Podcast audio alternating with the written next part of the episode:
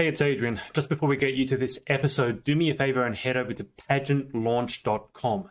We are starting the world's first dedicated pageant review site to make the pageant industry safe, transparent, and fair. Three things that I know it is most of the time, but it's not like that all of the time. So head over to pageant launch dot com, enter your email address, it's completely free, and let's get you to this episode.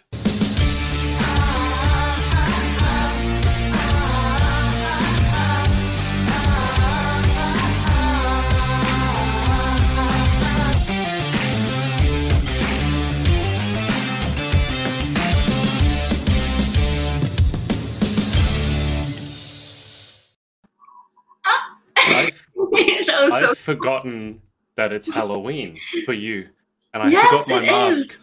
which I have upstairs. I'm not going to go get it now. I had like a masquerade mask.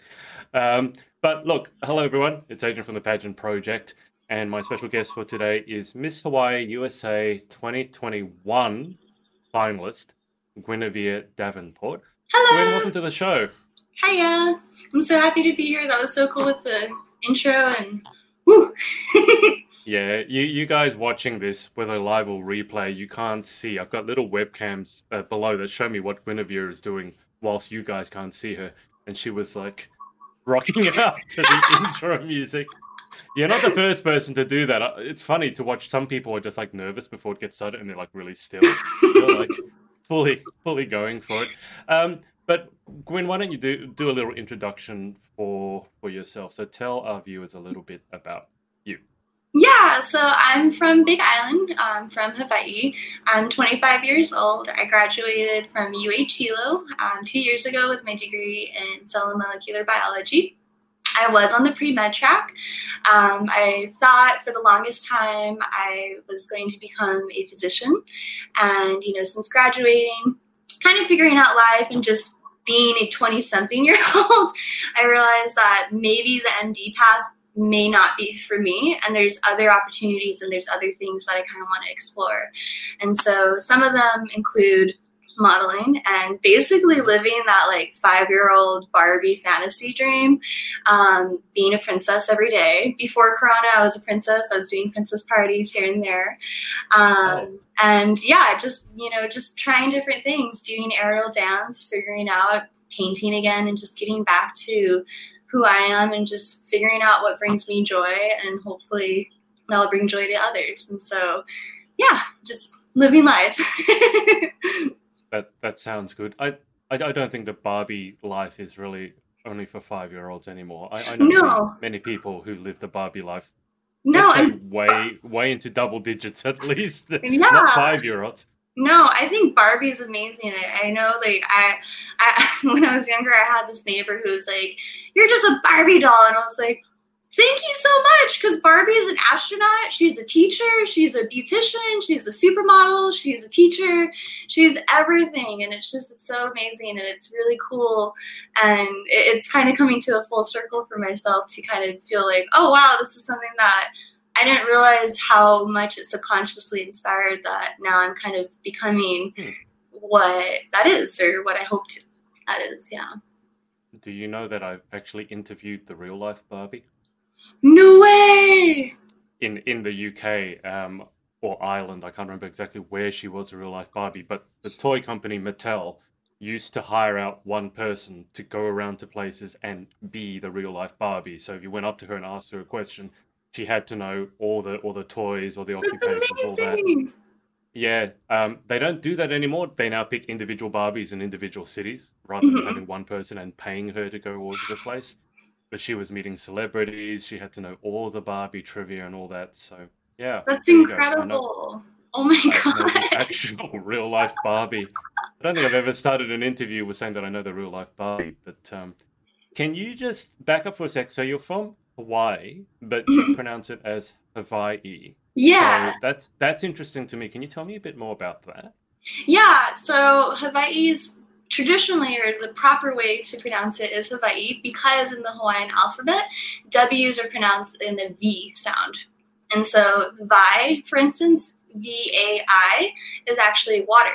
And so if we were thinking about Waikiki, it's actually going to be Waikiki. And so with that, you know, I'm just a really firm believer that I'm still learning. I'm I, I'm not fluent in Hawaiian by any means, but to, you know, preserve the language and to encourage the language, I really am a firm mm. believer that we need to pronounce it the correct way and give the, you know, the respect towards that. And so with that, that's why I always pronounce it Hawai'i.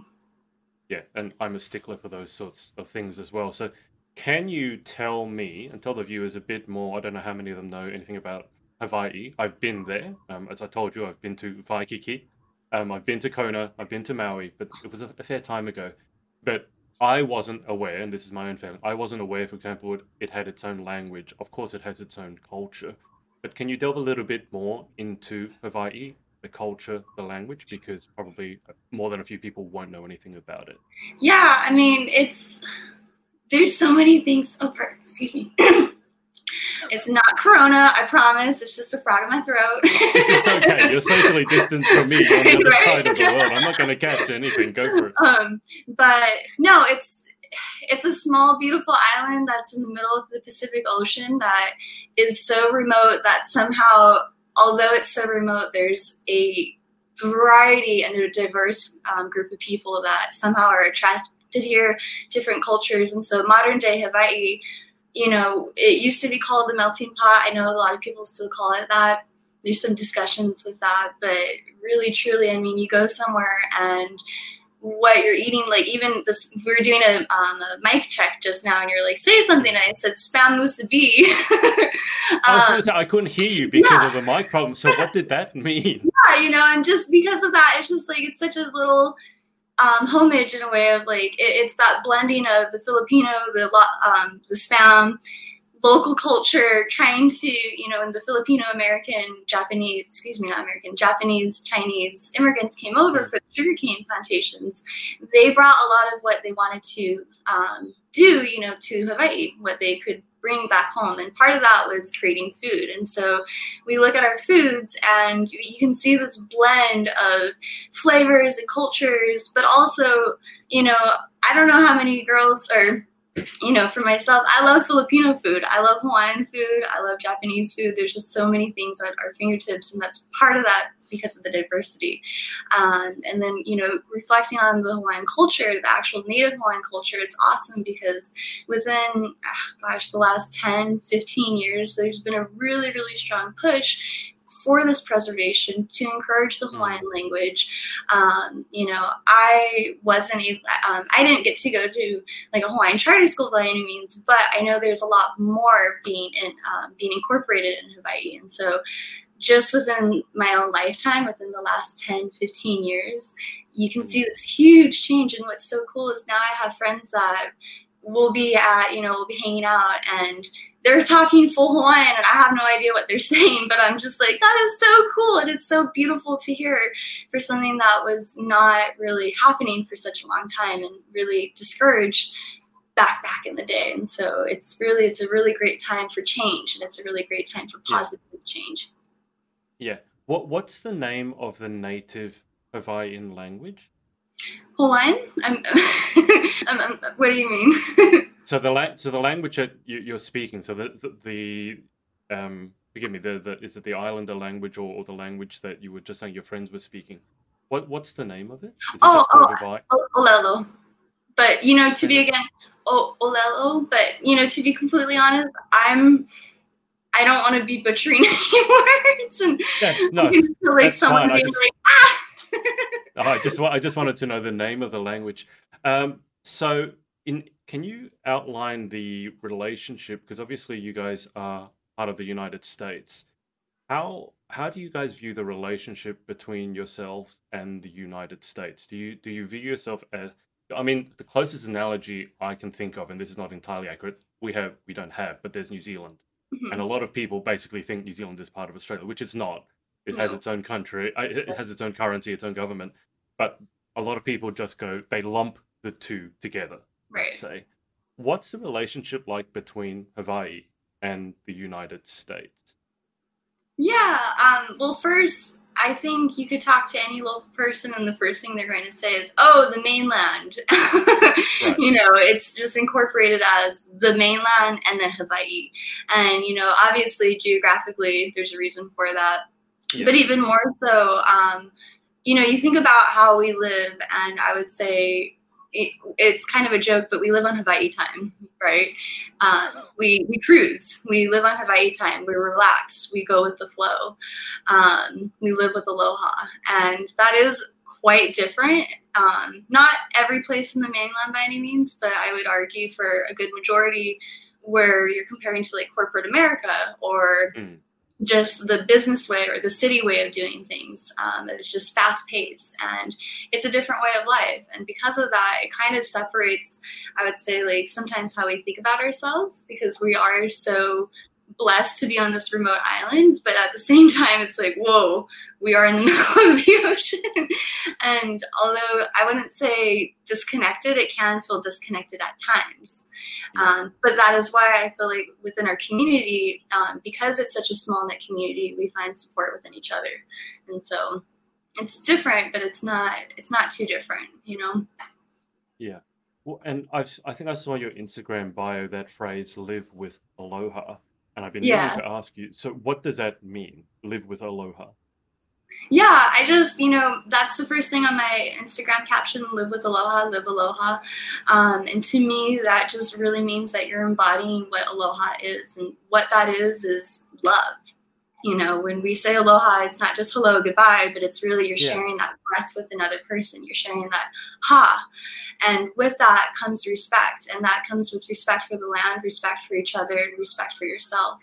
And so I just really, really feel like deep down inside, that means ultimately to treat yourself with the best kind of love and to treat others with that same type of love. I had no idea that it actually meant anything other than hello. I mean, obviously, Hawaii is famous for aloha and people saying aloha, but I had no idea it was anything past the greeting. I mean, I've been to Fiji, and the locals are always saying bula. It's always bula, bula, bula, bula, bula, bula, and they've always got yeah. a huge smile. But I had no idea that um, Hawaii had, had that much meaning behind aloha. You also did mention the food, and you're by no means... yeah. the first Pageant girl to talk about food. No, and part so, of that, I think because we're on a such a strict diet that that's all I'm thinking about. Okay. uh, maybe we shouldn't talk about it, but I'm going to go there okay, anyway. So please, please. What, what are your favorite sort of, I don't know, there's a native Hawaiian sort of cuisine, but what are, are you okay down there? Yeah, happy Halloween. Oh, oh you, okay. I I didn't notice that. I thought you were sneezing down there and you've come up with different ears. um, happy Halloween, everyone. Um, what are your na- what what's your favorite food? Talk us through some, some of the more exotic Hawaiian foods. Oh, I just like my plate lunches, to be quite honest. um, white rice, katsu chicken, some katsu sauce, mac salad, some poke. Poke is cubed um, raw fish, so it's similar to, like, mm-hmm. sushi in that regard, yeah. I love sushi, of course. Um, oh, my gosh, all the noodles, all the udon, ramen, um, chow mein, chow pho. There's a lot of Asian influences here, and, like, it's kind of funny. I was going to say that. Yeah, you sound like I... you're describing a typical Japanese menu here. What we'd have on a, on a in a Japanese restaurant would have all those things, except the chow mein would be Chinese. Yeah, Chinese. I didn't realize it was that heavily, um, that heavily influenced. Because when yeah. I went over there, it was all. I mean, this was like ten, fifteen years ago. All, all I was having, or at that time, I was actually a raw foodist. Mm, um, interesting. And, um, yeah, I didn't have the, the greatest luck with the American cuisine there because everything was burgers, this, mm-hmm. um, fries with that. The, the serving sizes were huge, and I always was having salads. And the only thing I remember was everyone saying, "Do you want ranch with that?" It was, it was ranch. I like your I, I had no idea what. Yeah, I had no idea what ranch was. I was like, "No, get it away from me!" But it was, "Do you want ranch with this? Do you want ranch?" Um, but what you're describing, yeah, maybe we shouldn't talk about it because it is making me hungry. It, it no, is, it's all good. I can talk about it for days. Did you say you're on a like you're on a strict diet? You mean in yeah. terms of pageant prep? Just for pageant prep, yeah. It's been right. you know part of this pageant prep, part of doing this. Um, is it's just really a reevaluation. It's a lot of self-reflection, and part of that, you know, comes with I, you know, deep down mind, body, and spirit, and really mm. connecting back to those roots. And so, um, that being said, I am on a strict diet for this very, very short time, but by all means, it's not sustainable for a lifetime. It is yeah. just something. It's kind of like a um, an athlete, you know, when you go into your big yeah, competition, of course you're going to be cutting, or you're going to be eating more protein, or whatever that prep may be. Um, and of course, your body will show those spirit, um, those outcomes. It, it's just, it's so incredibly important. And I was thinking about this a lot um, because I, I noticed I was hanging out with some teenagers the other day, some teen girls, and they were like talking about food. And one girl was like, oh, you know, I only get out of bed um, because I, I hate how I look in the mirror. And I just, I don't like how the fat looks, and da, da, da, da. And I think every, every person um, struggles with that, man and woman, at every every age. I think we all struggle with that at some point. And I know I struggled with that personally um, as well. And so I couldn't help but butt in mm-hmm. um, as a big sister, so so, um, so to speak. And, you know, for me, I work in medicine. I work as a sleep technician. And so I do help my patients time to time with different things, just as you would in medical. And um, I told them, you know, if someone were to fall, are you going to be able to pick them up because you're skinny and beautiful, or are you going to be able to pick them up because you have that strength and you have that muscle and you're able to pick mm. them up? Um, because the reality of the situation is that that, that happens a lot. You know, if your uncle, if your grandpa, auntie, whoever, if your mom were to fall down some stairs, are you going to be able to help her back up or get out of bed or anything like that? And I, you know, I hate to be so dramatic with that, but no, it's just, it it's sense. such a, um, it, yeah, it's such a big epiphany for me. And I hope, you know, for them, they didn't feel offended that I was like butting in. they, they know me, but, um, they were like, oh, I never really thought of it that way. And I know for me, especially now, going into this competition, of course, it's really great for model-esque and for physique and everything to look the part, to feel the part. But it, it's been such an amazing, for myself during this time, um, reflection of, if I want this, I'm going to make this happen.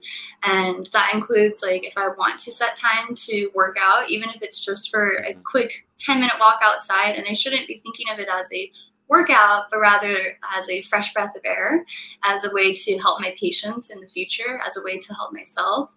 Um, it, it's such a complete turn of a leaf in terms of what our um, physical and like dieting and everything is. And so, yeah, sorry to go on a rant. No, I, I was just thinking a couple of things, but one thing that does strike me, it, it's a shame that, you know, even in a culture as beautiful as Hawaii, that that sort of the idea that teenage girls would be looking at themselves and be judging themselves for how they look and not being skinny enough. I mean, it, it it's sad that it's gone everywhere. And I, I kind of intellectually know that, because obviously Hawaii is, you know, the Western world, but it still strikes me as sad that even there, that young girls are, are kind of waking up and going, I don't want to look at myself in the mirror. Um, do you, and this is, comes back to, again, Hawaii. You got, our guys obviously have, the United States obviously has the election coming up, for example. So do you guys, are you a bit distanced from that, or has election fever hit your state as well? No, we're very much a part of, like, United States government. I mean, President Obama graduated from Punahou in, uh, in um, Oahu. And, you know, and so there is a lot of strong ties that Hawaii has with American politics. And there's a lot of things that Hawaii leaders have made, not just for our state, but really for the nation. And so mm-hmm. um, although we are kind of in this remote, distant middle of the ocean in our own culture, in our own bubble, that's something that you hear a lot. We're in our own bubble. Um We are we are very much a part of the States. We are very much a part of the culture of America. Um, and so with the election, I voted. I sent in my mail-in ballot. It was very, very exciting. Um, this was, to be completely honest, like my second time voting and first time voting with my mom. And so it was really cute. We got our um, little mail ballot. That's for our state. We um, it was mailed to us. And yeah. um both of our schedules are a little crazy. um, and so therefore our hours are crazy. We've always been night owls, and we opened the mail. I think it was like one a.m., one thirty probably. And we're looking at it and we're like, we just got to do it. We got to do it right now. And yeah. we pulled out um, the laptop and we're looking at like all the different questions, all the different um, candidates, you know, because there's so many, it's, it's so much more than just the presidential, of course, but especially yeah. local. And then, um, yeah, it, should, it was just really fun. And it was really fun to do with my mom. And um, hopefully with the next election, we get to do it with my brother so he can do that. It's interesting to me as an Australian because Australia in Australia, voting is compulsory. Mm, uh, so if interesting. You if you don't vote, if you don't vote, they literally know because they, they have a register wow. where they will tick your name off. So if you don't vote, you get fined. Um, but I was reading the news about the United States election just the other day, and apparently even with the mail-in ballots early, the early mail-in ballots, it's almost, it's I think it was sixty percent of the total number of people who voted in the last election in total. Mm-hmm. So obviously this election um, is super, super important. I, I won't go into the politics of it all because it's all over the news and everyone's entitled to their own opinion. But I, I would say vote. I yeah. don't know. I mean, the thing is, is it, oh, I'm sorry, I didn't mean to cut you off. Sorry. no, oh, no, I was, I was just going to say I've been really, I've always thought that politics was really boring and I always mm-hmm. distanced myself from it. But I would say over the last, probably only the last five years, I started viewing it very differently. And I think it's been fantastic to see younger people such as yourself actually getting actively involved and voting, because for, obviously in your country, it's not compulsory. So for you, have you noticed that at all within yourself and within your community that you've become more active or interested in politics? Because obviously there's more at stake now than maybe there was five, ten years ago. Um, absolutely. I think even more so now, I feel more empowered. I think mm-hmm. um, part of the reason why our voter turnout is so low is because there is a distrust. Um, mm-hmm. And there's the question of, does our vote even really matter? Does it really count? And so because of that, well, if it doesn't count, then I just might as well not do it.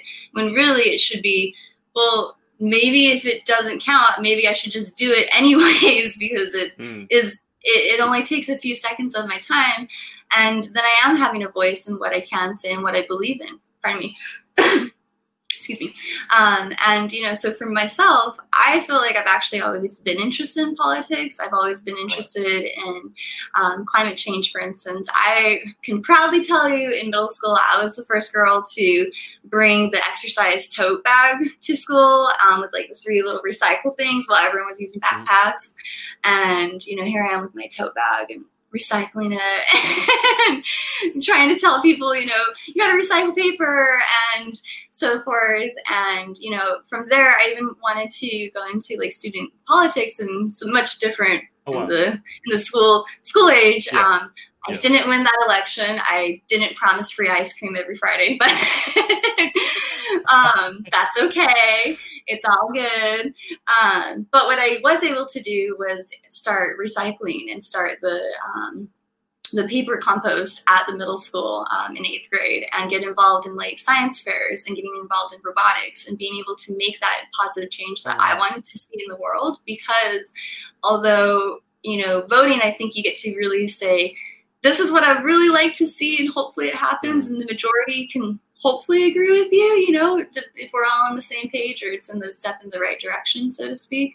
Um, but even more so, you can control your own path and you can control what's right in front of you. And so for that being, although, you know, this election is really important in terms of like climate change, um, there's a lot of like corporations and that whole fun thing that I'm not even going to touch, but yeah. Even more so, there's yeah, there's a lot of individual things, though, that we can do, that we can yeah. hopefully make that change.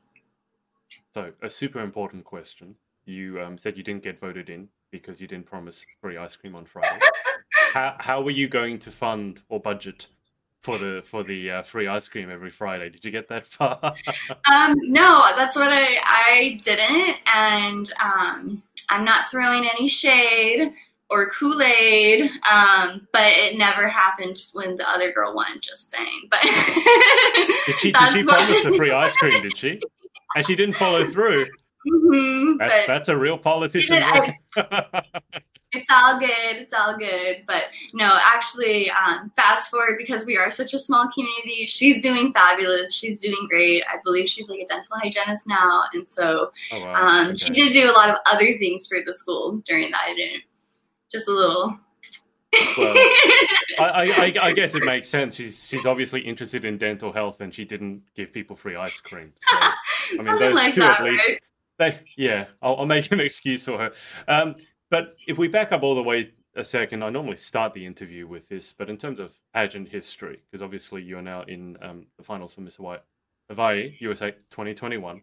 Um, can you give us an idea as to your pageant history? Oh, my. Um, well, here we go. To, um, to be completely honest, I was first involved in pageantries when I was seventeen. Um, there's a little local pageant in my town called Miss Kona Coffee. And um, at the time, you know, I feel like when I tell people my high school senior year was that of like a movie. I, growing up, I had braces. I had really, really thick bottle cap, like Coca-Cola lens glasses.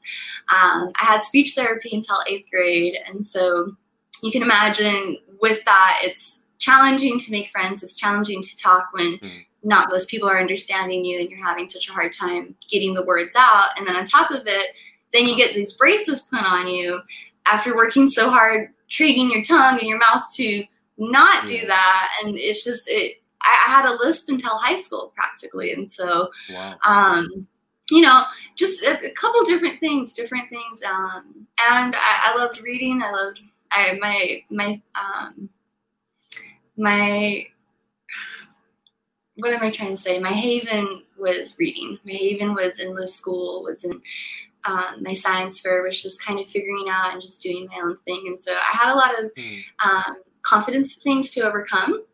But at the time, I was babysitting at my church, and one of the people um, talked to me, and she was like, Gwen, you should really consider doing the Miss Kona Coffee pageant, because they need one more contestant, and if they don't have this contestant, this one more contestant by Friday, um, they're not going to do the pageant. And, you know, mind you, Miss Kona Coffee growing up for me, she was in all the parades. She visited my school. I do remember a school visit from her.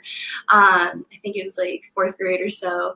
Um, and I remember we didn't, I didn't have T V growing up, but I remember going over to my friend's house and actually watching the Miss Hawaii pageant one time and seeing Miss Kona oh. Coffee. And yeah. so you can imagine it was like, whoa, okay, this is kind of a cool small town celebrity, so to speak. And for her to suggest that I could do that was, I'm like, oh, I don't know. Let me think about it. And then she goes, mm. well, if you do it, even if you don't win, you're going to get three hundred dollars. It's for a scholarship. You know it's for scholarship, right? And I had no idea it was related to scholarship. I didn't even know that pageantries could be related to that. I always thought it was mm. just your typical stage, gown, beauty, boom, done. That's it, right? Um, so after looking more into it and realizing what I could gain, a k a my college books paid for that semester, mm. um, I went to Walmart and I went to Payless and I got a pair, I got my bikini for ten bucks, my um, high heels from Payless for like five or seven dollars, and I wore them everywhere because I was extremely clumsy too. Um, my mom didn't let me carry in the eggs at all. And so you can imagine when I'm telling her, yeah, so I'm thinking about signing up for this pageant, and she's like, you're going to do what? You're going to do what now? Um, You're going to walk across what? And, you know, you're going to be wearing what? um, after I just fractured my wrist uh, a few months before because I fell down the stairs. um, Are you so, telling the truth? It sounds like you're making this story up. you, I, I we can FaceTime my mom right now, and she's just going to be like, yep. Yeah, that's my daughter. But um, yeah, and so I got these high heels and I wore them everywhere. I wore them to school. I wore them to the community college. Um, and I taught myself how to walk in heels because I just wanted so badly to not necessarily win, but just to look presentable and to truly mm. earn. And with that was the whole journey of that, what entering a pageant really is. And at the time, it was really cool because Miss Kona Coffee also provided like different confidence lessons and like different pageant intros, because this was our first yeah. time um, for a majority of the girls, if not all of the girls, it was their first pageant ever, because it, this is such a small town.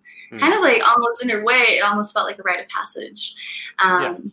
And so, mind you, growing up, Miss Kona Coffee was this beautiful um, local Hawaiian-esque girl. Um, and, you know, for myself, I'm not Hawaiian. I, I feel like I um, am in my heart. Um, I love my home.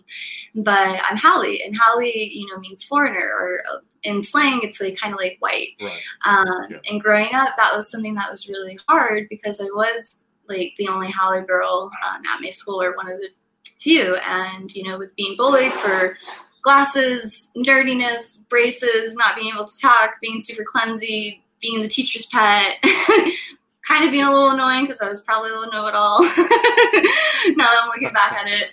Um, you know, everyone's like, Gwen, you're not going to, you know, it's so cute you're doing Miss Kona Coffee, but you're not going to, um, you're not going to win. Um, because you're Haole, and I, you know, I applaud you so much, but I hope you're not giving your hopes up about winning. And I yeah. was like, no, no, no, I just want the three hundred dollars. That's, that's it. That's all I want. And um, I'm cool with that. And so fast forward to the pageant, um, we're all holding hands, and they announced my name, and I had no idea. They had to announce it three different times, because it was just such a, like, I already, I even said going on stage, this has such been such an amazing experience, and I know I'm not going to win, but thank you, universe, for this kind of thing. And suddenly I won, and it was just this whole, whoa, you're a pageant winner. And mind you, the pageant night, that was my first time ever wearing makeup. I didn't know how to put on makeup. I didn't. None of that. And so then to be whirlwind into this amazing world, this different expectations, and like your first appearance um, for that, um, we had the Miss Kona, or excuse me, the Kona Coffee Cultural Festival.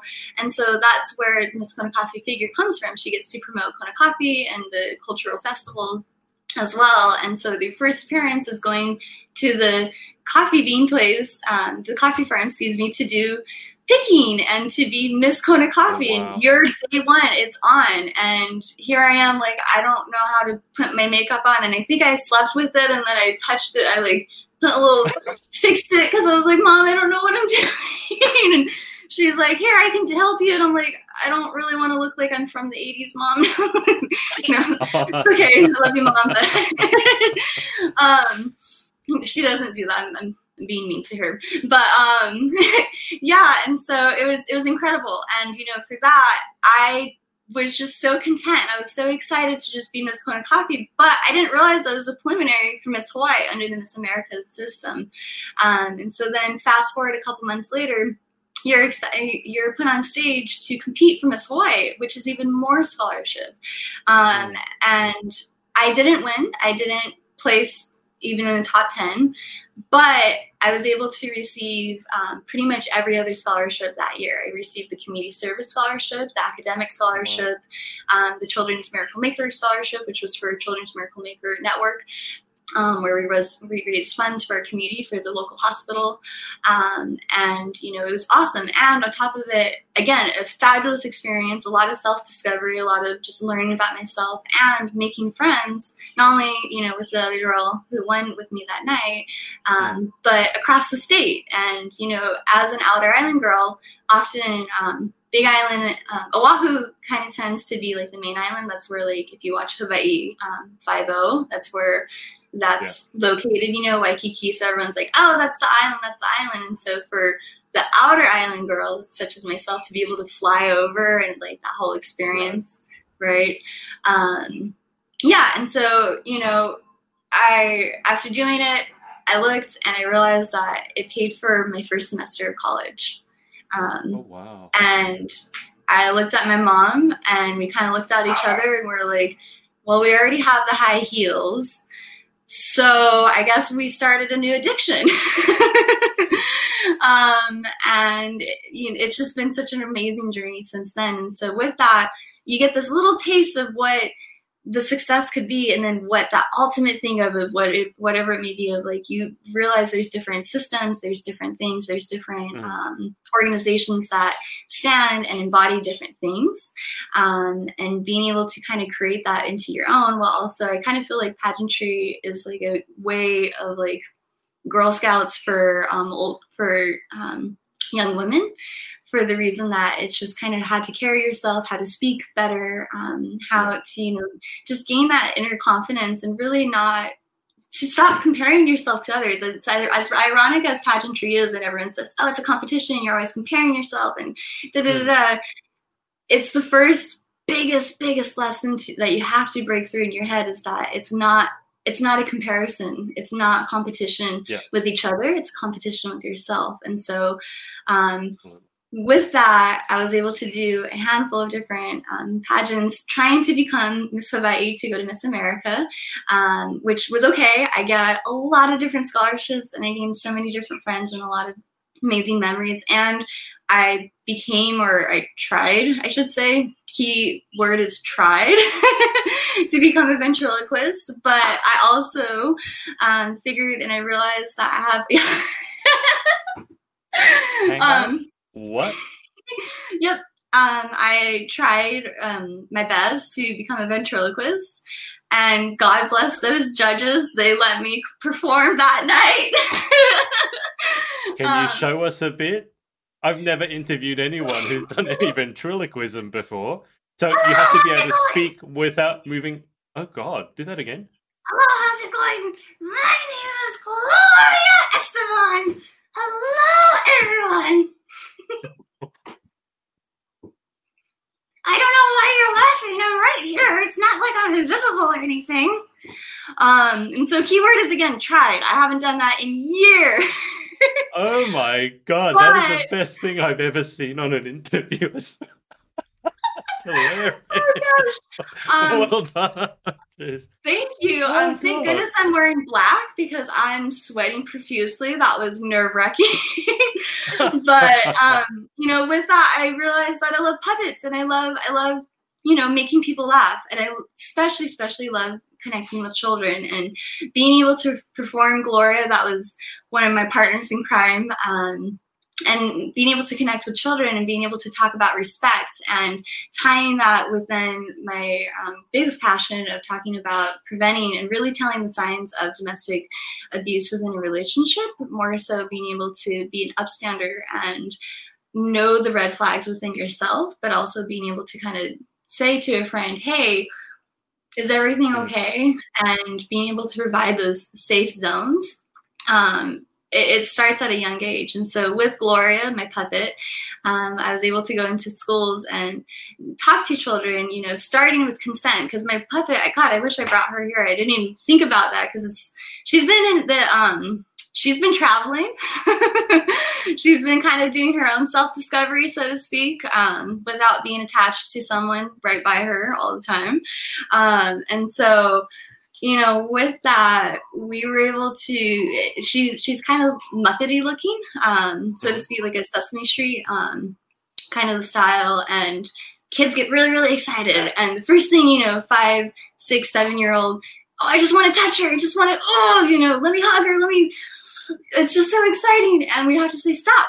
You have yeah. to ask me first. And, you know, ah, right. it's such yeah. a key point, and it's such a starting path at that young, young age of, you know, did you ask?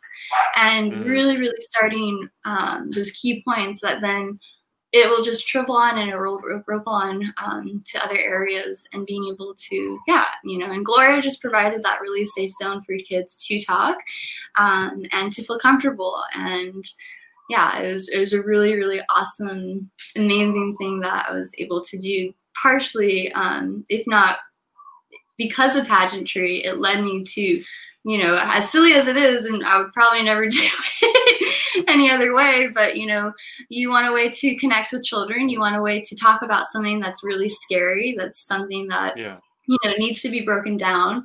And even more so, I needed a talent for the Miss America competition. And so although Miss America wasn't the system for me, I was able to gain a lot of amazing, amazing different things, um, meet a lot of different people. I was able to travel to Japan um, and model there. And I was also able to realize and discover um, my love for modeling and being able to be comfortable on camera. I mean, God, in high school, I would never be able to even just do what we're doing right now. So it's yeah. it's been really awesome. that's that's quite a journey, Gwen. That's that's quite a story. Um, I'm still crying here from your ventriloquism. Oh. because, because of the laughing. Uh, but, thank God, um, I'm not I'm not wearing any makeup. Uh, yeah. I I just want to speak to your point about teaching kids about consent, because it sounds like such a small thing. Um, and it's really, really not, because domestic violence numbers, I'm sure you know, have become a lot worse during Corona. Yes. Because everyone being stuck at home and the whole world going crazy has kind of been the perfect melting pot for that to happen. And then just recently here in our country, in Australia, there was some scary statistic. I think they asked a thousand men whether it was ever appropriate to punch their partner. And I, I can't remember the exact number, but it was a large percentage actually said that it was okay, which to me boggles my mind, because I can't think of any situation in which that is appropriate. I mean, you talk about self-defense and things like that, but mm-hmm. you know, that aside, the thought that people would actually think that hitting their partner physically is appropriate, they obviously don't know.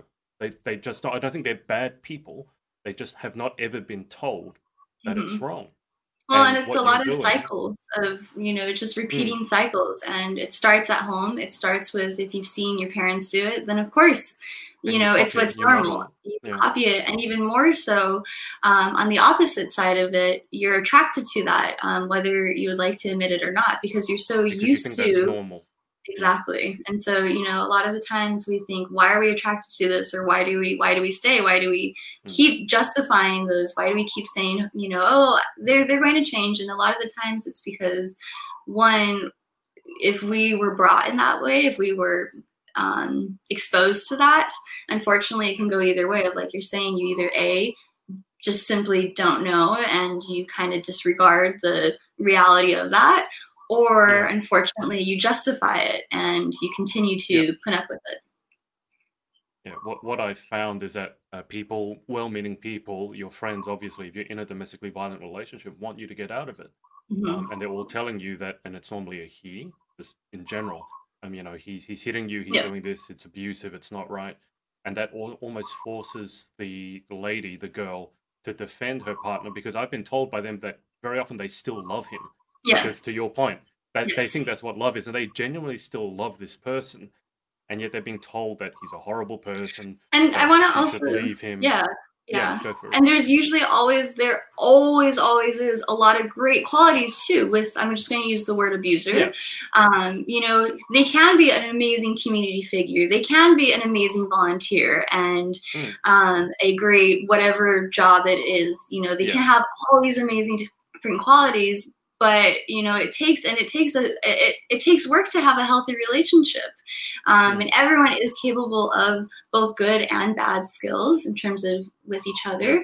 Um, and that's why it's so important to not only justify and kind of rediscover that we need to really love ourselves. I know it's so cliche. You have to love yourself before you can love another.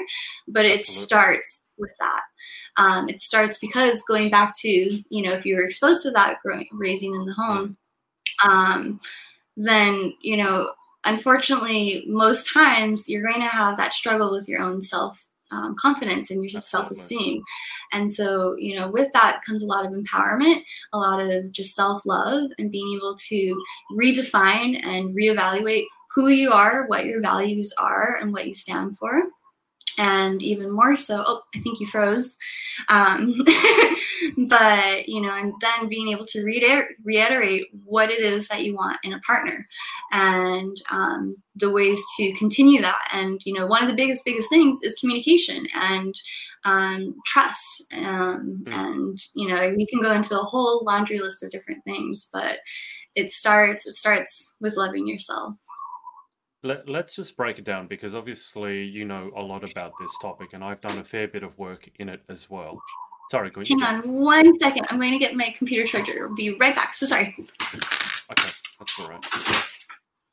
So guys, Gwen is actually at an Airbnb at the moment. It's not it's not her house, so she's she's a little not not a little over the place. Hang on one second. I'm so sorry. I'm still here. I am, I'm not going anywhere. I'm just telling people that you're at an Airbnb. So. Okay, oh, there we go. I'm so sorry. My phone. Or I was just my telling phone. People you're, you're at an Airbnb, so you've got yeah. one under the ears, and you got so many ears. I, I love, love Halloween. Halloween is one of my favorite favorite holidays. So. oh, oh no! Hello. It's oh, not, there we go. Um, Halloween is not the biggest holiday here in Australia. It's getting bigger, but I, I, I'm seeing everyone get involved in it, and I'm jealous. But um, what I was going to say is, obviously, you know a lot about the subject of domestic violence. I've worked with a fair few ladies um, on it as well. Just a brief overview. How do you know if you're in an abusive relationship to start? Because I think that's an important thing if someone's watching this. And then also, if you do go, after a bit of introspection, go, actually, I think I might be, what are the first kind of steps that you would advise someone to take if they go, actually, yeah, I think I might be in one? So how do you tell? And then what do you do? Yeah, I think the biggest first most thing is if you're questioning yourself. If you're questioning yourself and you're questioning your realities. And what I mean by that is your partner is making you question and second guess yourself and second guess your values, second guess your worth, second guess your thought processes, um, you know, and really ultimately just making you question, oh, is this okay? And making you feel worse about yourself when in retrospect, a partner should be making you feel better about yourself yeah. and should be bettering you. Um, you know, if there's, I hate to use this example, but one of the biggest, biggest things, one of the biggest red flags is, you know, there's a huge difference of um, a boyfriend, girlfriend hanging out and always hanging out on Wednesdays because that's their night together. Um, and the girl says, oh, can I go hang out with my friend on Wednesday night? Um, you know, I know it's our night, but I really want to hang out with my girlfriends and so forth. And he's upset and he said, no, Wednesdays are all our night. Okay, so be it. That's a plan. That's a date. It is. That's typical. What isn't healthy, though, is him saying, no, you can't hang out with her whatsoever. Um, and, you know, it's not just Wednesday night, but it's every night of the week. I need you to be here with me because I can't trust that you, what you're going to be doing with her. I don't trust her when you're around her. Um, her, so to speak. Um, and so it's really just starting to question your reality of, well, wait, why can't I hang out with my friend? What do you, you're right. I, I can't trust what I'm going to be doing around. And you start to kind of believe and you reiterate these things of what your partner is telling you rather than what you and who you are and what you believe is. Um, and so biggest, biggest thing is just questioning, questioning yourself and right. what, and just not feeling good about yourself. I hate to, you know, as plain and simple as it is, yeah, love shouldn't hurt. Love should never hurt. And furthermore, hope is not an answer. Um, hoping that they're going to be changing after they had a blow up over something mm. that was so small and saying, okay, they apologized yeah. and, you know, they they broke everything. They had the tantrum. Okay, they cooled yeah. down. They apologized. They're just really hungry. I mean, I know I'm hangry. I get my hangry moments, but I don't mm. have a freak out moment and, you know, the whole entourage. Um, and it just, there's so many other things that kind of lead into that. Um, and so biggest, biggest thing. And then the last thing I would say is if you, you know, are still not sure and you're mm. so in love with your partner because you guys have a dog together and you live together and you have a future together and you've been with each other for two, three, four, five, ten years. You have a history. You know each other, you, et cetera, et cetera, et cetera. Is when you're part, when your friends, when your coworkers, when your parents start to say, are you sure you're being treated right? Are you sure mm. everything's okay? Because that was kind of weird that you have to ask your boyfriend for permission to hang out with me or permission to study with me, or you have to, you know, it's not coordination. It's not a teamwork. It's controlling and it's possessiveness. Yeah. Um, and you're not having that independence that everyone ultimately deserves.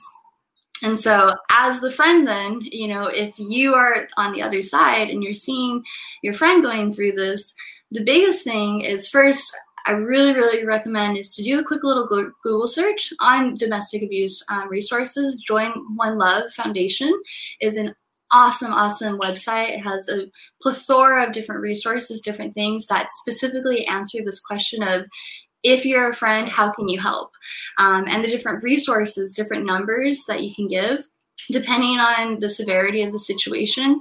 Maybe you just want to give a business card with a number of the hotline. So then if they mm. have that, and if it's in a really scary situation where, you know, I don't want to paint the picture, but you need just a business card. So then your yeah. partner doesn't find it. That could be, you know, an option. But ultimately, ultimately is, you know, my biggest, biggest thing is first off, and I know like, especially over here, and I would argue most places is the first thing is because you're so passionate about your friend and you so badly just, you, you hate his guts and shame on him is yeah. do not address the abuser. Do not. This is not something that is for the friend battle. And it's not even something for the partner to typically address. This is something that needs to be a collaborative effort. This isn't a one man going into this crazy battle alone. And so it's to not address the abuser. It's not to Facebook message him and say, how dare you, da da da da da da da da, because that's only going to fuel the fire. And that's only going to yeah. make it worse rather than making mm. it better. Um, and so first off, Don't don't do that. Secondly, have your resources available. And if and when your friend is ready to end that relationship, just to be there for a friend. And keep in mind that exactly. this isn't going to be one time. And for like cycles happen. Unfortunately, you know, we love we love to forgive and we love to hope. We love, love, love to hope that it's going to be changing. And, you know, hopefully as a friend, you can remind your friend who's out of that relationship that they need to stay out of that relationship, that they need to find back to who they are, to get back to their roots, what made them happy from the get-go, even before they met that partner, and to ultimately just to love yourself again, you know, and whether that's just hanging out with them and going to the beach and doing stuff that kind of gets back to what the root of it is, doing healthy activities together, whatever it is, just being a good friend and understanding that they're going to be heartbroken. This isn't just yeah. something that, you know, God, they, they hit me, they beat the crap out of me, they, you know, da da da da da, but I still love them and it's okay. And to understand that, you know, it's not okay, and to remind them that it's mm. not okay, but that it is healthy that you're going to have those emotions. And as a friend, to not just be so shut down and say, well, he's just a dirtbag, da, da, da, da, da. But to be a really, truly understanding friend and say, yeah, I know that your heart is broken, but you don't deserve that. And you deserve so much more. Um, and so there's a lot of different things, but those are the top, top five bullet points on the top of my head, I would say, in regards. And there's a lot of information. The internet is so wonderful. Yeah. Thank goodness we have iPhones nowadays. Um, you know, there's a lot of different websites. Um, like I said, One Love Foundation is an awesome, awesome resource for especially young teens um, and young adults um, in terms of just recognizing these different things that kind of fit more into um, the youthful group more so than yeah. when we're married, because I think ultimately, until like maybe five years ago, when we talk about domestic abuse, unfortunately, we kind of like subconsciously would link it with like marriage couples um, mm. and really long-term couples, rather than it realizing that it's a lot of it starts at teen dating violence, um, and it starts with controlling behaviors and, you know, so forth. And it starts with not justifying that behavior. So. Yeah. Gwen, do you know off the top of your head, I just want to see if I can put the link up, do you know the website address for One Love Foundation? I mean, I can just look yeah, here. Um, let me give you that. Is it join one love dot org? Yeah. Let's put that up there. Um, Thank you. I appreciate that a lot. it's it's been really exciting. Um, a couple of years ago, I was able to work with them. They had this awesome project. They did a video thing um, called The Couplets. Um, and it was these different little animations that were about thirty-second things. Um, they look like little Play-Doh figures, or I guess Play-Doh is what I would say. Yeah. Ooh, that's so cool. I feel like I'm on a news broadcast now. but, news broadcast. Um, Yeah, but um, anyways, and so there's a lot of different videos, uh, little short different things that you can kind of browse through, but there's a lot of different articles as well. It's just really fabulous to browse through and read. It's it's a very complicated issue mm-hmm. emotionally to unpack, um, and as a friend watching in, it can be very difficult to understand because mm-hmm. your friend, obviously, the, the one going through the abuse is often very intelligent. You would think in every other way, it just seems to be making bad decision after bad decision after bad decision. And to your point of just having to be there, that's exactly what I would say. That's almost what, also one of the most challenging things yeah. because no one likes to see a friend being hurt emotionally or physically or both or financially or whatever it is. Yeah. And yeah. just just to understand they need to walk their own path, yes. make their own decision, and you need to be a safe space if and when they come to that decision to support that. Um, as I said, I've done some work in this area. And for example, I had no idea that when you go onto these websites for domestic violence, very often they will have a giant red button yeah, to escape. Close the window yep. because the problem is if your partner then sees you doing that, yep. they might that might actually then incite the violence to become worse. And a lot of the domestic violence lines here, they're silent numbers, so they can't go through your phone records to see that you've been phoning, you know, hotlines and things like that. And I just had, I, as someone who's had no experience with it, per- oh no, we froze. Personally, Personally, yeah. As someone, yeah, I had no idea that that would ever be necessary. And then you see it, and you're like, wow, this is um, it's it's a terrible problem, and one that unfortunately is worse um with Corona. Because mm-hmm. everyone is kind of locked at home and, and going crazy. Um, but that, so the one, I joined one love dot org. Uh, Gwen, is that a, a Hawaiian organization? Is it an American organization? Is it an international organization? Um, it's an American organization. It was founded by a mother who unfortunately lost her daughter to her um, to domestic violence, um, and she her daughter was, I believe, a college sophomore. Um, so like twenty, twenty-one, um, and her boyfriend violently, you know, um, and it was such a big wake up call for the mother because there were so many of these different red flags of, you know, the controllingness, um, mm. being, you know, speaking on top of like looking over the shoulder, um, at the laptop or over the phone. It's not even just really looking over, but a lot of the times, um, abusers will demand to look at the phone and demand yeah. to look at the texts and yeah. the search histories. And, you know, it's almost like a parent, if you were a parent, but you're not in a parent-child relationship, no. you're in a relationship. Um, yeah. And so, you know, with that, there's just so many different things. And she started this, she realized that she um, needed to start this. So then, you know, if her daughter maybe had those things, maybe had some type of like thing of not justifying these behaviors, because I think a lot of the times when we get into a relationship, obviously we're so happy to be in a relationship and we so badly yeah. want that to work out, um, regardless of any background that we have. We so badly want things to work, and there's a little fixer upper in us all, no matter mm. what, even if, you know, it's the best relationship at all. We always, always are wanting to just make it better, and we just want to make sure that they like us. And yeah. how can I make sure that they keep liking me? And I just, this needs to stay forever, forever. And we kind of forget mm. that it's not the point of being in a relationship. It's the point of the um, the benefits and the happiness and the growth that you receive from that relationship, more than just having a boyfriend or just being with someone, just to be with someone. Um, And so she started an escalate, um, excuse me, the escalation workshop. And so it was really mm-hmm. great. She started it on a couple of different college campuses, um, where she created a film and basically showed, it's a forty-five minute film of the progressive stages of what exactly we're all talking about right now. Um, and more so how it escalated into what her daughter's relationship ended up to be. Yeah. And so she started that um, for college campuses. However, now it's even more modified. They have online courses, um, especially with Corona uh, times. Um, yeah. And so everyone, you know, you could take a um, S U H and workshop if you want right now, just so then you can better yourself as well. Um, but one of my goals that I was able to do back in the day was um, really implement this at U H Hilo, at the college that I was going to.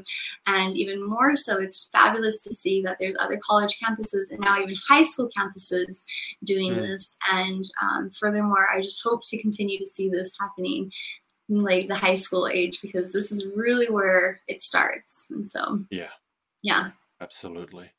Um, And that's look, it's a super important topic. We'll we'll change change out of it just to lighten the mood a bit. But obviously, there's that um, U R L scrolling below. So I strongly suggest, even if you're not going through a domestically violent relationship, that you educate yourself. Because you I promise know. you, I promise you, and not to cut you off, but you know, statistically, one in four women um, mm. and one in ten men will experience domestic abuse in their lifetime. And so I. I will bet you a million dollars, even though I don't have a million dollars, that, that. anyone who is watching this either knows someone, and if you may not know someone directly, I know you know someone indirectly who has experienced yeah. this within their lifetime. Yeah, it really it really is a huge issue. So, and if you're not in America, for anyone watching in Australia or the U K or anywhere else, then a Google search. Uh, most countries that I know of do have um, similar. similar setup, similar organizations and similar crisis helplines as well. Uh, but Gwen, if we go back um, to the pageant for just a sec, obviously you are a Miss Hawaii uh, U S A twenty twenty-one finalist. Do you have any goals for yourself in terms of how well you'd want to do? I mean, we've spoken a lot about the internal journey that you've been through. So are your goal, goal, goals, can't talk anymore, are your goals more internal, or do you have any specific, like, I want to make whatever it is? I mean, I, I think it's fair, and I don't think it's selfish to say I would love to win. I would love the opportunity to compete at Miss yeah. U S A. And, you know, I hope it doesn't sound too cocky, but ultimately, I want to be Miss Universe. I want to be the next Berkeley. Berkeley was a Miss Hawaii um, U S A from Oahu who um, graced one Miss Hawaii, or excuse me, one Miss Hawaii U S A on her first time, went to Miss U S A, won it, and won Miss Universe. And her infamous answer, um, if you if you're a super pageant fan, is, you know, if you had one wish in the world, what would it be? And she said to eat anything and not gain any weight. Um, and it was such a classic answer of her personality and such a Hawaii girl thing to say, I argue. um, but it was just so authentic, and it was so genuine, and it was just so beautiful. Um, mm. it, even though she was being silly and, you know, being herself, it was beautiful because she was being herself. And so, it, you know, ultimately, I would love to be the next Berkeley. I would love to be the next Miss Universe. To bring back the crown to Hawaii would be amazing. And so, of course, I want to say, yeah, I want to win Miss Hawaii U S A. That would be the yeah. best goal. But, yeah. you know, that being said, this year, I mean, every year, there's always, we always say there's great contestants, there's great, there is amazing contestants this year. You got to realize these girls um, are doing this, you know, myself included, obviously, because this has been a goal of um, not just mine, but I'm assuming others for quite some time. Mm-hmm. And for me, on myself, I just know that despite the world being where it's at, um, I am the most ready now. This is my time now. I'm ready to kind of come come out of my cocoon. It's taken a while, you know, with the pageant journey of just figuring out these different things of yeah. this is what I like, this is what I value, little things of uh, modeling, a little thing of like, oh, this is how we actually eat right, this is how we take care of our body, this is how hmm. we can talk to other people. And you know, I was able to compete in Miss Hawaii U S A in two thousand fourteen um, when I was eighteen, and it was such a different thing. I think I like did a marathon across the stage because I was just so excited to be there. It wasn't a nervous thing. It was just, but now rather than it being exciting and just gotta go, just, you know, now I feel like I can finally have my breath, and I'm ready to share my breath with others. And so, um, it's both externally and internally, but internally, mm. this has just been a really, really fabulous way for me to kind of have that breath and being able to come full circle with myself and just putting forthright that and not having anything held back um, at all. The good, the bad, and the ugly, and the beautiful too. Um, and, you know, I just hope that I can share that with others and go from there. And hopefully that would be great if I made top ten. But, you know, it's just, it's such a different way of doing a pageant this year too. It's going to be really exciting. Yeah. Um, Miss Hawaii U S A, they're doing it in a live broadcast um, way. And so it's been really great okay. seeing how like other organizations have been doing it. Like, um, uh, I think I was just watching like, what was it? Miss Universe Canada or not? Um, there's some Miss Universe something that just happened. And basically it was Canada. just called yeah. Canada. Oh, and um, yeah. South Africa, South Africa as well. Yeah. Um, and, you know, it's a small, they had their interviews. They were socially distant. They had everyone, we're going to be having everyone check into a hotel, being properly mm-hmm. tested before we are there. So everyone's safe, everyone's cleared. And then we're not allowed to leave the hotel. And so that's how right. we're doing it. I right. think it's a really amazing thing that the U S A system is figuring out a way to adapt to our um, ever-changing yeah.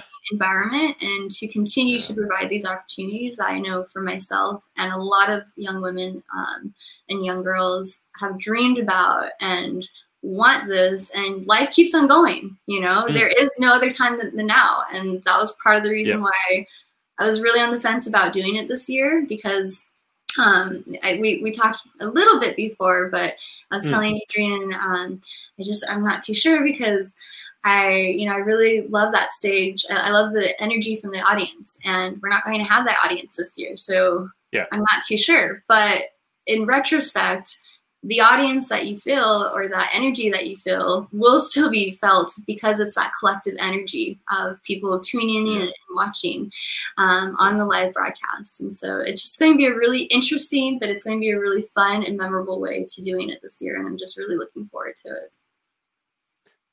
Guinevere, do you have any other ears to put on? Yeah, I was like saving the best for last. Well, we're gonna we're gonna move towards a close, so I was just gonna. Classic, I love it. You beat me to it. Dang it. Oh, dear. Oh, this is really making making me wish I had, had something more to go on. I, I was having a look at my local um my local store to see what Halloween stuff they had, but it was just kind of all very. very over the top and very scary and garish. I, I, yeah. I prefer something cute like that. Yeah, I so don't. Cute. I don't like the scary, scary stuff. I just I love Halloween. It's a really fun holiday for me. It's always it's one of the holidays that um, my family has been able to really have the most fun in terms of like pumpkin carving and other things, because other yeah. holidays have been a little bit more challenged with other things. um, but and ultimately, I love playing dress up. Who doesn't love playing dress up, you know? Um, one of my best Halloween memories before we get to go, before we depart, I was in Japan. Um, and because of the international dateline, just how like you're a day ahead and I'm a day yeah, behind. Yeah. Um, my layover, so in Japan, they love Halloween, or at least in Tokyo. They absolutely love Halloween. I was there in October, and every everywhere was Halloween. It was beautiful. It was like the best thing ever. I felt like I was in Halloween Town, um, like the Hocus Pocus movies or whatever. Mm. Um, and so Halloween comes and everyone's dressed up and it's awesome and, you know, so much fun. And then the following day I had to leave. And so, um, or not, excuse me. No, it was the thirtieth. Everyone was celebrating. And then the thirty-first. So thirty-first yeah. I was leaving. Um, yeah. But my layover was in Guam. And so it was Halloween again. Oh, you got Guam. Two Halloweens. Right. And everyone was dressed up in the airport in Guam. And so then, um, and then for whatever reason, I don't remember why the plane did this, but I had another layover and I had to go back to the international dateline in Singapore. And in Singapore, it was Halloween again. And then I went back to Hawaii and it was Halloween again. You, and I got to you, celebrate you. Halloween in Waikiki. So I basically had a Groundhog Halloween Day four times in, I don't know, forty-eight hours. That's a long, longest Halloween. I'm so confused. How did you go from Japan and wanted to go back to Hawaii and you went through Singapore. That's not exactly, that's like no, down it, and away and then back towards. Um, it's called buying the cheapest flight possible. Oh, okay. um, that's how I was able to go to Japan for a round trip ticket of four hundred dollars from oh, um, damn. Okay. Waikiki. Right. So yeah, I'll spend a ten hour layover in Guam and a, you know, five hour layover. Well, and you got forty-eight hours of Halloween, Halloween. into the deal, so yeah. it was a, it was a pretty sweet bargain. Um, dear me. Um, Gwen, just before we go to the final ten questions, anyone that you want to give a shout-out to or say thanks to for supporting yeah. you along your journey? Oh, everyone, everyone. Oh, my gosh. I have so many different people to thank. Obviously, my mom, my brother. Um, my teacher is the person who introduced me to pageantry in the first place, Miz McGregor. She was my French teacher, church teacher. Um, Miz Diaz, my science teacher, for just always encouraging to continue to speak up and just merely making that change. Um, and all of my pageant sisters. I have so many pageant sisters to shout out. Elizabeth, God, oh my God, I'm going to have too many to, like, my brain is going to fry. Now I'm getting a little anxious because I'm just, like, I don't want to forget everyone. Sorry, so- I'll, I'll help but, you out here. You know. Just say, and if I, you can just say, you all know who you are. That way, you don't leave anyone out. Because yeah. I know that it's a big problem. Just going, oh my God, have I forgotten anyone?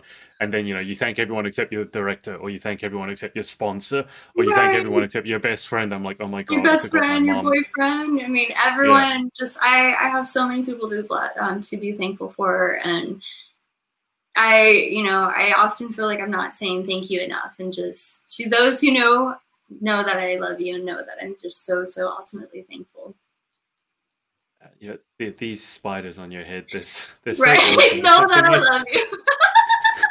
And the more excited you get, the more the spiders are going like this is, they're like, they're agreeing with you. It's like, yes, yes, we love you. Like, oh, that's the best. Okay.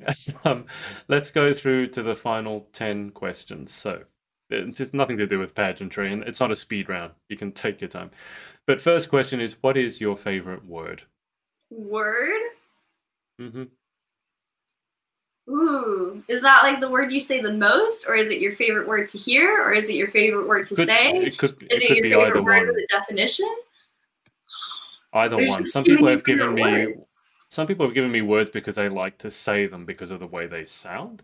Some people like the meanings. Some people mm-hmm. like saying it because it gets a weird reaction from people. Yeah, no, there's unusual just, words. There's just too many words. I mean, that's like picking your favorite flower, picking your favorite child. Um, yeah, so pick your favorite child. Yeah, you just say, yeah. Um, I like the word tenacious. Tenacious. I really, yeah, it's, tenacious. Tenacious. I'm just wondering. um, I like how it sounds. I like how it visually looks, and mm. I love the meaning. It means to persevere and to withstand despite all odds, um, and to just be the anchor in the the rough of the sea. You know, in the storm, um, to be as still as the eye of the hurricane. I feel like that's kind of what. When I hear the word tenacious, that's what I think of. Um, that, and then I would guess I would also say, like, right now I've been noticing um, I'm attracting or I'm attracted to the word joy a lot. It's been quite interesting. Mm. Um, mm-hmm. I've been saying that. I mean, of course, joy is a great word. It looks great. It means something. I feel like, you know, it's odd when I think of it. I just see and I feel yellow. Um, I feel like maybe others can relate to that. Um, mm. But it's interesting because within, like, the last – two months or so, I'll be at the store, and for whatever reason, it'll be like joy, joy. And I know we're not in the joy season because we're not in Christmas yeah, not yet, yet. Yeah. uh, but it'll be like the newspaper or different things. And so I think right now, those two big words, um, my favorite words are joy and tenacious. Yeah. Quite unusual. Oh, it's a good combination. I, I like it. I like it. I like the question. I like, what's your favorite word? Can we flip the flip the script real quick? You're interviewing me. I, I don't know. For some, I've asked these questions so many times, and to be completely honest, they're not mine. There was another interview show that that's finished with these same ten questions every time. But the one I'm thinking at the moment is mellifluous. And mm. actually, I've mind I've mind blanked a little bit and can't remember exactly what it means. I used to know, but I, it's too early in the morning for me to remember what it means. I think it I think it means really, really beautiful in, in, in some way. I'll have to look it up. But I was just, whilst you were talking about, because you said the way tenacious looks, mm-hmm. I was like, yeah, actually, I like, I, I know what you mean. I like the way ten, tenacious looks. And then for some reason, mellifluous popped in my head. So yeah. Who knows? Uh, next question. What is your least favorite word? Um, panties. I don't know.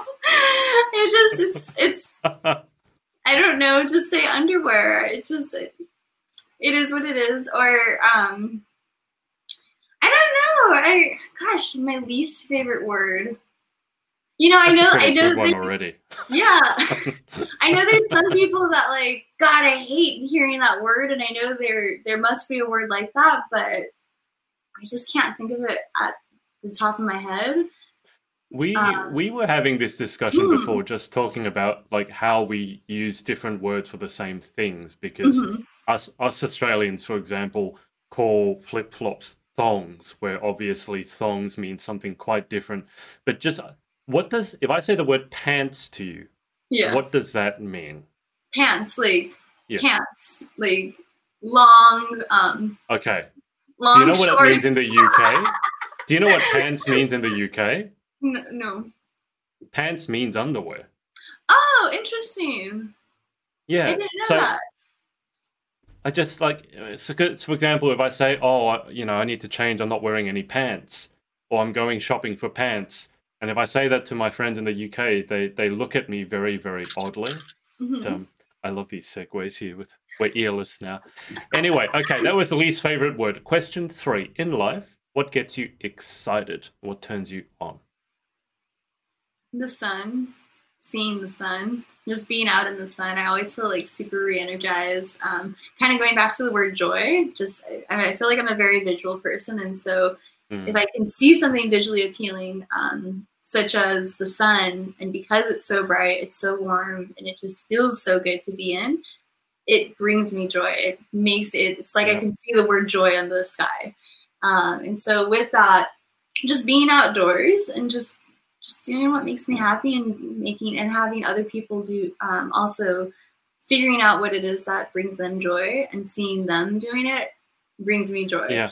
Um, you know, like my, I, I've been able to babysit this one little guy. It's so great. I adore him. He's this super cute little guy, loves to sing, cannot sing for the life of, I mean, he's adorable. God bless him. I also can't sing. So together we'll be singing, but he'll cut me off and say, Auntie, you need your tonsils taken out. Cause that's how I got better to sing. And you would be better at singing too. And I'm like, yeah, yeah, yeah, ouch. Okay, ouch, you know, yeah, but... it's the tonsils that are the problem, yeah. Right, okay, cute, you know, but um, what, you know, with that being said, even though he's so off-key, just he's having the time of his life, and he's doing yeah. it, and he's loving it, and he's, you know, having, he's having me wanting to help him with it, um, to create these little songs, to create the little rhymes, the beats, and so forth. And, you know, that's just one little tiny example, but it just goes into so many other areas too. And just to being able to see others succeed, mm. it, it's the greatest, to me, the greatest joy.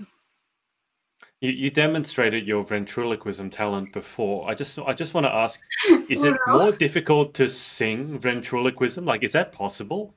Um, well, so for the talent, um, again, I wish I could sing. I, I wish I could be a pop star. In a perfect world, I'd be a super duper pop star. Like, this is that. Be like Lady Gaga. I love her. Please, yeah. Lady Gaga, if you're watching this, I don't know. It'd be really cool. Like, I'll, I'll let her know. Next, yeah, I'll, you know, let her, I'll hook you up.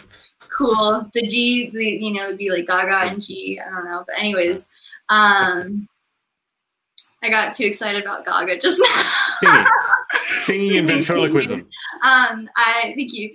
Um, I was able to sing Hakuna Matata um, from The Lion King, and uh-huh. that that was my talent. So I, I did sing Hakuna Matata, um, and granted, the way that I thought it was going to be was, well, it's a kind of a talk song, so to speak. Mm-hmm. So I could probably get away with it. And come the final night, and I hope I'm not bragging right now, but I don't know what happened. I don't know if it was the stage lights looking in my eyes, if it was just the adrenaline of being there with my friend Gloria, and I was just having the time of our life. Um, but somehow we actually were able to hit some really cool notes, and it sounded really good.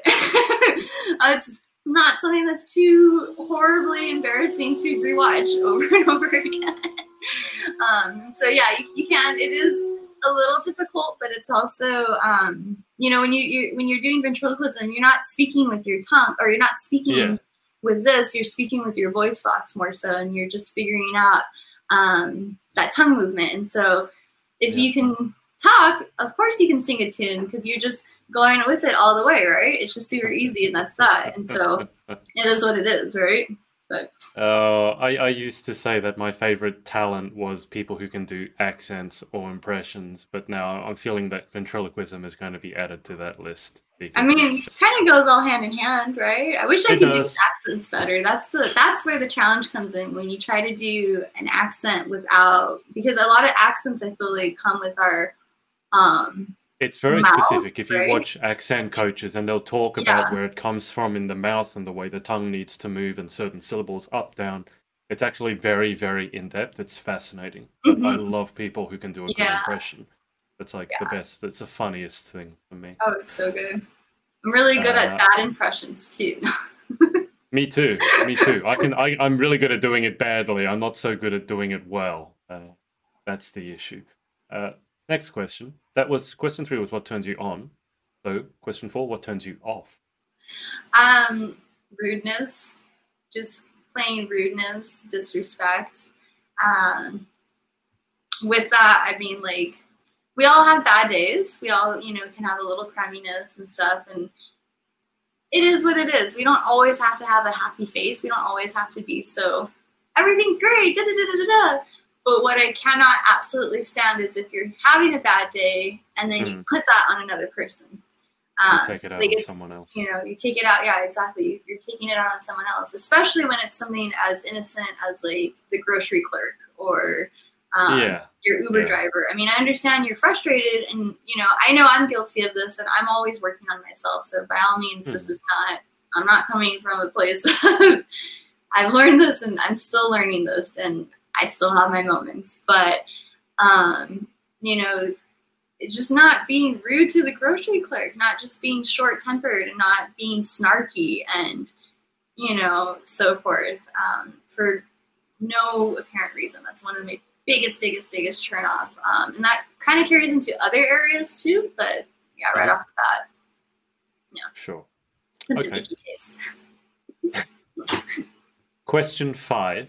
What sound or noise do you love? I love listening to music. I know that's not what you're asking, but I love that's okay. music. Um, I have to listen to music all the time. Um, so anything with a good rhythm, anything with a good beat. Um, I feel like I can, I've like, because I listen to so much music, sometimes I can hear the beat within myself. And so like, it's just, you know, something that's something that's tapping that I'm already hearing. Like, you know, that's just, I, I, I feel like I hear it always. I always hear music in my head. I always hear the rhythm in something. And so, favorite noise?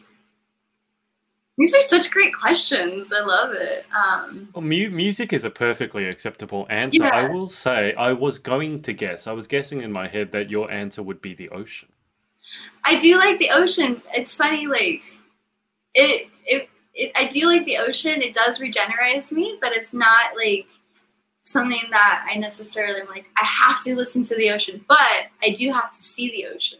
I'm much, mm. it's, it's that, it's, yeah. I feel like I'm a really, I mean, I know everyone is blended learners and so forth, right? But I feel like I really, really am the epitome of a fifty-fifty percent visual audio person, because something, yeah, like yeah. the ocean, seeing the ocean makes me a lot more relaxed and a lot more re-energized. Yeah. And I think for you, um, seeing the movement, seeing the foam, seeing the different colors, mm. and you know the creatures and the wind and the whole the whole entourage of it, versus hearing it, I don't have that same feeling. And so that's that's mm. interesting. A lot of he asked such great questions, and I'm like, oh, interesting. They're not mine. Remember, don't don't give me credit for them. I completely stole them from somebody else. Okay, it is a the credit goes to some French guy from a long, long, long time ago. So I don't even think he's alive anymore. But you know, it's not a noise, but I think I picked this up from my great grandma. Um, and as I babysit and hang out with people, hang out. Um, I know I didn't realize that I say oofta a lot. Oofta. What does that mean? I don't know what it sound. It's just oh. a sound. That's what I mean. I don't even know what it means. Um, it's just. Can you oofta. Please use it in a sentence? Um. Wow, the groceries were really hard to carry in oofta. Or like, I don't know. Like, it'll just be something that I'm doing. Like, like I'll stub my toe, or like, oh, I'll be like, I don't, I don't know. I'll be like cleaning something, and like, like, I'll be cleaning something, and I'll bend over, and I'll be like, oofta. Or like, I don't know. I'm picking, picking, putting stuff away. Oofta. It's not as dramatic as I'm making it seem. It's just something that I say a lot. Since you said sound or noise, and now I'm thinking, yeah. well, I don't necessarily know if I like it, but it's just something that I do say without even realizing it. So, oofta. That is, that's definitely an original answer. I have not heard that answer to that question before, so you, you can have that one. Uh, next question is, what sound or noise do you hate? Mm. Um.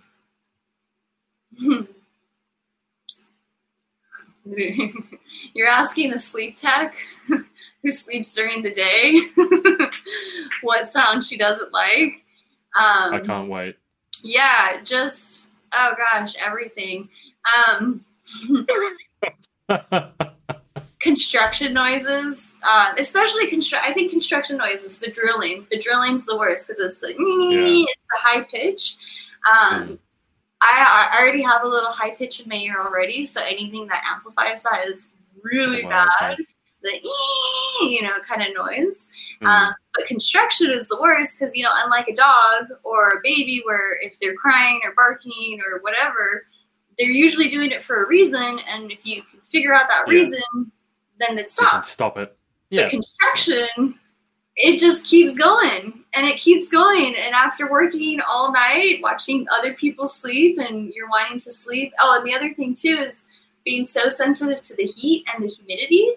Um, you hear this and then and it just the whole the whole scene of it, and then it gets hot, and then you just wake up and it's eleven o'clock a m and you've only slept for two hours, three hours maybe, and you're just listening to this beautiful orchestra as you're trying to go to sleep. I so. like I like how you're giving that answer, and your face is smiling, but your eyes are screaming like you want to kill somebody. it's it's hilarious. Your eyes are just like you're like this. oh, I've been, um, okay, it it makes it makes a lot of sense. Let's uh, let's move on so we don't make you angry. Question seven. Actually, I think it's the one that you mentioned before. If you could have any one superpower, what would you pick and why? Mm. Ooh, I think I would stop time. It would be like you know, it's like like like Doctor Strange. Um, mm-hmm. I know it's not exactly time stopping, but it's like kind of magic, kind of stopping. Um, or you know what? To make it simple, I'd be a witch. I know it's not exactly a superhero, super magic, but um, I always thought Hogwarts just never sent my letter. Maybe it got lost in um, the in ocean. The in the owl. Somewhere in the, the owl. owl. The owl never yeah. crossed the Pacific. I don't know.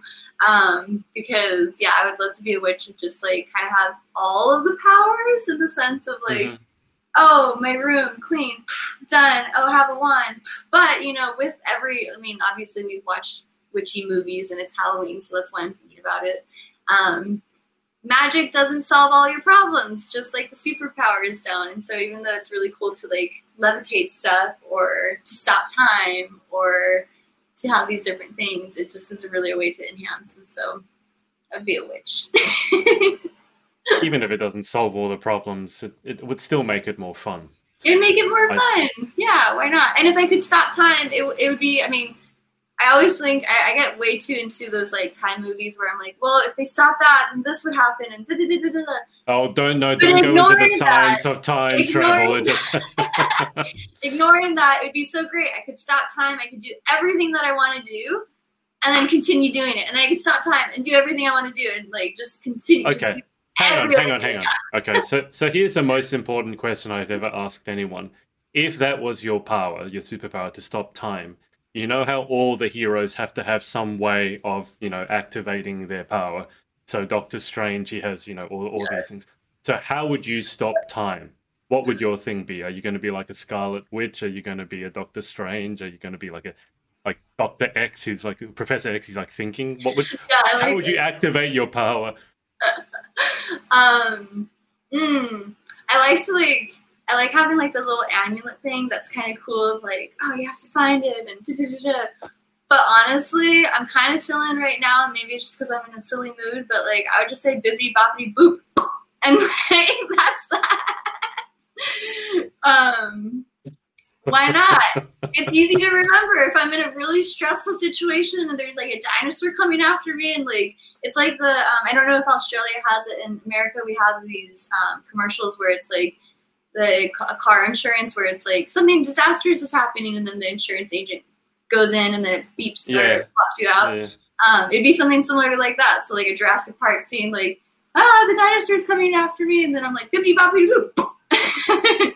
For a second, I thought you were going to say, I don't know whether Australia has dinosaurs. I'm like, no, we don't have dinosaurs. No, I'm not that blonde. Thank you. Jeez. But your bippity boppity boop. I mean, have you? Did you see that? Because that was a thing on TikTok, wasn't it? When people oh, would change, jump up and they would change their clothes. And there was this song that always ended up with bippity boppity. And right on the boop, they would jump up and then change their outfit. You should see that then. So they, like they've stolen your superpower. When you said the boop, it froze you, and like you were like up. Oh, but always yeah, I'm not. I'm not too. Most... I like Instagram. I'm not too big on TikTok, but I, I like Instagram. So don't don't get. Believe me, if you're not into it, stay away from it because it is the biggest time suck you'll ever have. I've spent about twenty years of my life on TikTok already. So, so what you're saying is yeah. I could stop time with it theoretically. So it kind of is a superpower. Oh. Anyways, I, I, I love the nerdiness that's coming in. I mean, anyone who's going to talk, even mention potentially the science behind time travel, that is a long conversation to have, believe me. You can wind yourself up in so many. Let, let, let's move on before we begin that discussion. All it. Right. So question eight, if you could have, if you could try any occupation other than your own, Ooh. What would you most like to attempt? Ooh, um... Hey, um, ooh, ooh, ooh, oh gosh, there's like so many different things. One We're going to put like one thing. Oh my gosh. This is good practice for pageant. You have to, uh, they ask for I one know. thing, you have to give one thing. You can't go, well, I'm just going to give you ten. Like, no, no. one thing. Um, I would be a um, astronaut. I'd be an astronaut. I, w- I would want to float in space and I'd want to see what Earth looks like. Yeah. That'd you know cool. What's really unusual about that answer? You would think I would have heard it before. I've actually never heard that answer before. I mean, I've you're saying pilot, you're saying I don't have to go astronaut. to school or like anything. It's just like poof, you're an astronaut. Yeah. Like, yeah. So yeah, like, yeah. no schooling, no nothing, no debt. I'd be an astronaut. I don't have to learn the math of it. I can just be the astronaut. And like they're like, um, I've been watching. Oh gosh, I forget the the show on Netflix, but. They have like a botanist and I could just be like the botanist on board, you know, like I don't know how to do any of the engineering stuff, but give no, me my plans. So be, yeah, I'll be an astrobotanist. That'd be, that'd be a really cool job. I would like that. Yeah. That's, that'd be fun. I like the sound and then of that. Float in space with all my plans. That'd be, that'd be so fun. Okay. Uh, question nine. What job would you definitely not like to attempt? I don't want to be a sewage um, maintenance person. Oh, now that one I've heard, that is the most common answer to that question. Oh, for some reason, pageant girls just don't want to work in sewage. Wonder why. it does provide a lot of great benefits and a lot of great job security. And God bless. Oh, I know. Uh, absolutely. So yeah, you, you guys. I, I get it. I get you. We all love them, but no one wants to be them. Well, none of you guys want to be them, so I get it. Do you know what fatbergs are? What? Fatbergs. Fatbergs? As in like icebergs, but no, fatbergs. I'm, no. Okay. Let's move on. Um, f- final question. I'll tell you later. It's really disgusting. Final question. If heaven exists, oh. what would you like to hear God say when you arrive at the pearly gates?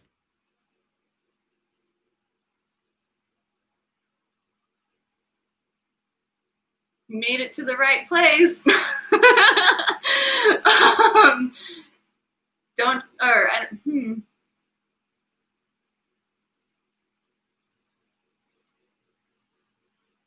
I think ultimately what I would want them to say is that you're loved and you're worthy, and that everything that you've done on this planet during your lifetime was, you know, something for a greater, for a greater good.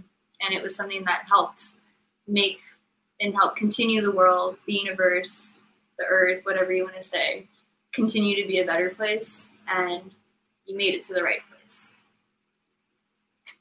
Not, not that you end, you have to go down. You've made it to the right place. So, got that. All right. Well, Guinevere, that's that's about it. Thank you so much for your time. No, thank you. Um, and obviously, as I said, the the One Love Foundation is scrolling below for people who may be going through domestic violence, or you just want to educate yourself. Um, Gwen, I'll keep you on the line for just a sec whilst I hang up with the audience, but thanks to everyone for watching. Thank um, you, guys. Whether it's live or on the replay, and we will speak to you next time. Thank you. Hey, it's Adrian again. Hope you enjoyed this episode. Remember to head up to pageant launch dot com to join the launch team for our pageant review site. All you have to do is enter your email address. It's completely free. And if you enjoyed this episode, make sure to share it with your friends and follow us on all our socials. Thanks, and see you next time.